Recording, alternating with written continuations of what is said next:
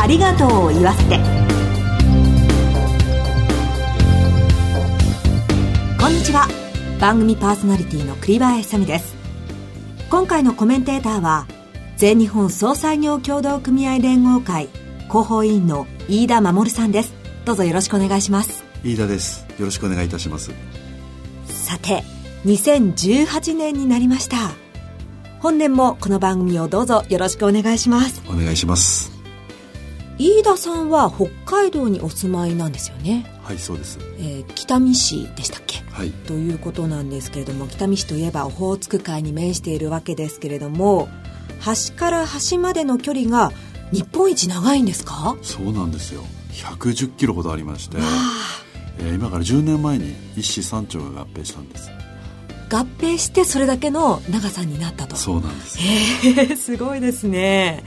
ですから東京と比べると。大きいんですよ。でも人口は12万人です。そうなんですね、はい、ですからその分広大なこう景色が広がってるんでしょうね。はいそういうことになります。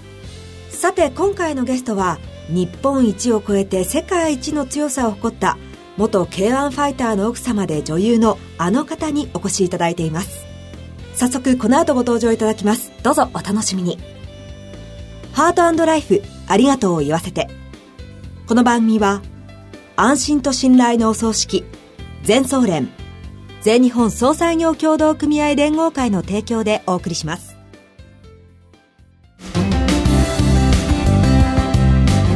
改めまして番組パーソナリティの栗林さみです。全総連の飯田守です。ではゲストをご紹介させていただきましょう。女優の矢沢慎さんです。どうぞよろしくお願いします。よろしくお願いいたします矢沢さんには2週にわたってご登場いただきます。まずはプロフィールです。矢沢慎さんは1981年生まれ東京都のご出身です。16歳の時にオーディションで選ばれた映画バウンス・コギャルで女優デビューをされました。2007年に格闘家のマサトさんとご結婚。ドラマ、映画、ラジオ、バラエティ番組と多方面でご活躍されながら、5歳と3歳のお子さんのママとしての顔もお持ちです。今日も実はスタジオには娘さんがいらっしゃってまして。そうなんです。すみません。可愛いですけど、お姉ちゃんですか？妹ね、妹さん、はい、結構体も大きいなと思いながら。しっかりめですね。ちょっと大きめです。はあ。とってもあの、お母さんにの美人さんでいらっしゃいます。ね、向こうで見てるんですけどね。今日はよろしくお願いします。よろしくお願いします。さて、1回目の今日は、妊活を通して深まったご家族の絆について伺ってまいります。まずはご主人、まさとさんとの出会いについてお伺いしたいんですけれども、はい、お願いしてもいいでしょうか？私が19歳の時に、はい、まあ、知人とちょっと食事に行こうと思って、運転している車がオーバーヒートを起こしてしまって、車をちょうど高速の下で止めている時に、主人が通りがかって、まあお友達を呼んだんですけれども、もうちょっと食事会に行けないからっていうことで、で、友達が来てくれたんですけど、その友達と主人がたまたまお友達で、で、こんなところでどうしたのっていうことで車を降りてきた時に、はじめましてって私の車がちょっと故障しちゃったんでっていうことで出会いましたね。はい、その時車が故障しなかったら出会わなかったかもしれないですね。でもそうだと思います。本当に、あの、そんなことがあってよかったなと思いながら。はい。素敵じゃないですか、井田さん。ですね。私もその時に会いたかった。本当に素敵だなと思うんですけれども、うそうやって出会われて、はい、まあ、とさんといえばもうファイターですよ。うん、K1 ワールドマックス2003、2008の世界王者と。いうことですけれども、その、まあ、お付き合いをされるようになって、まさとさんのそういったファイターとしてのご活躍をサポートされてたんですよね。そうですね。まあ、サポートっていうか、本当に隣にいて、なんかちょこっとやってるぐらいなんですけれども、はい、K1 っていう舞台ができ始めて、えー、マックスっていう階級ができて、マックスっていう K1 が大きくなっていくっていうのは、横で見ることができました。はあ、きっとご主人のご活躍も素敵に映っていたんじゃないかなと思うんですが。うーん、かっこいいとか怖そうとかっていうイメージよりも、とにかく怪我をしないで帰ってきてほしいっていうことの方が、うん、見ていて思っていることだったと思いますね。まあそうやって見守って来られてご結婚へと。そうですね。まあ結婚してもらいましたね。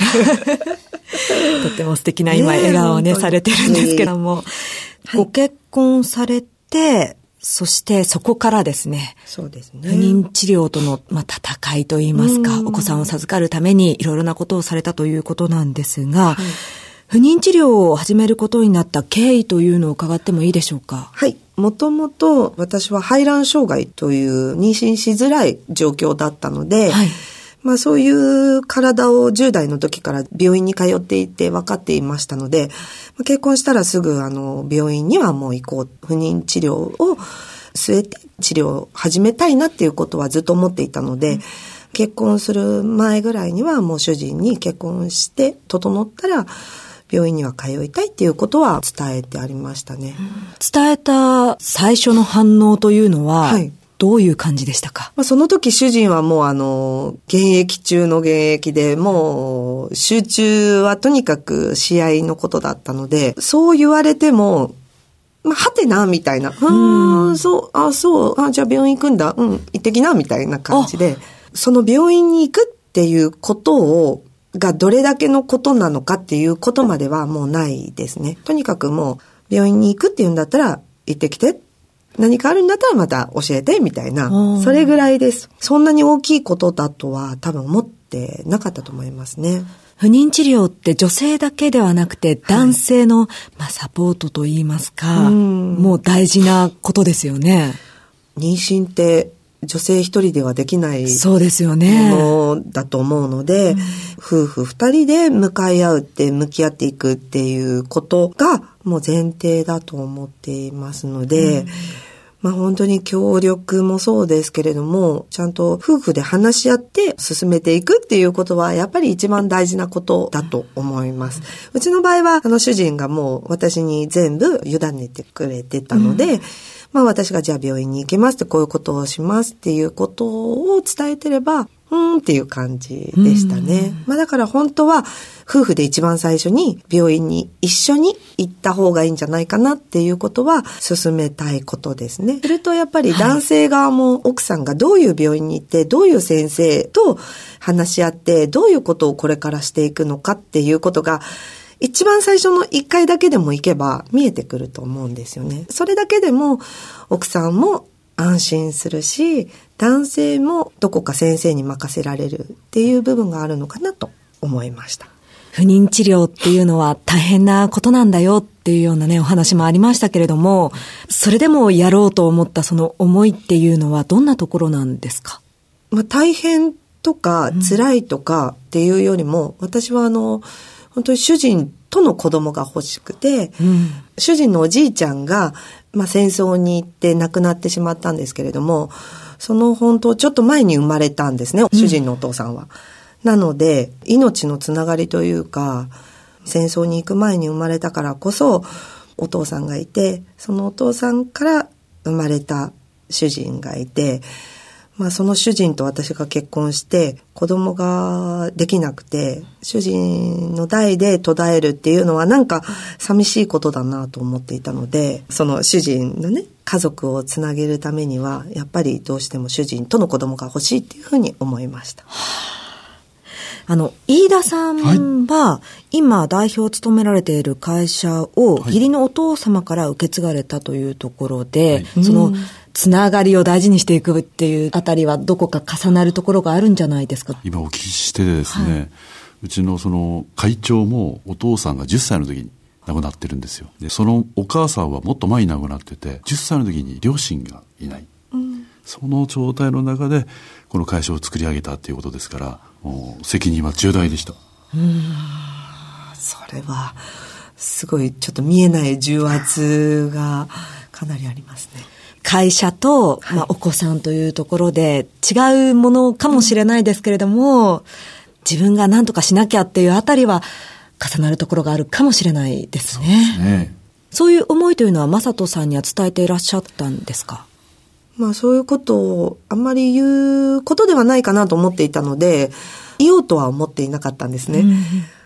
だけれども、流産っていうことがありまして、うん、その時にもう主人が、まあ、子供はいいんじゃないっていう、二人でもいいんじゃないっていうことを言ってくれた時に、い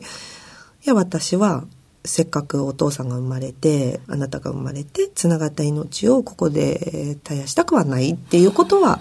伝えたかもしれないですね。それを受け止めて、はい、前後で何か変わったことってありましたか、はい、なんか、隣にいて、ただ私の話を聞いてくれるっていう、それだけが嬉しかったですね。はい、そして、いろいろなことがあって、いよいよお子さんを授かると。はい。いうことになるわけですけれども、実際にお子さんを授かった時の喜びというのはいかがでしたでしょうか？第一声は、もう生まれてきてくれてありがとうって伝えました。子供たちには今でもそういう絵本があるんですけれども、その絵本をやっぱり読み続けているんですけれども、ええ、特に次女はその生まれてきてくれてありがとうっていう本が大好きで、長女は生まれてきてくれてって私が読んでると、ありがとうでしょ？こういうのもすごくやっぱりそう生まれてきてくれてありがとうなんだよっていうことは、子供たちには伝えてますし伝えたいことだと思ってます。今どうでしょうね。娘さんはね聞いてますね。そうですねということで、えー、娘さんのお話も伺いましたけれども、はい、続きはまた来週伺いますゲストは女優の矢沢慎さんでした。ありがとうございました。ありがとうございました。全日本総裁業協同組合連合会全総連は命の尊厳ご遺族の悲しみ一人一人に寄り添ったサービスを何よりも大切に考えご遺族の心を形にする。地域密着の葬儀者が集まる全国ネットワークです。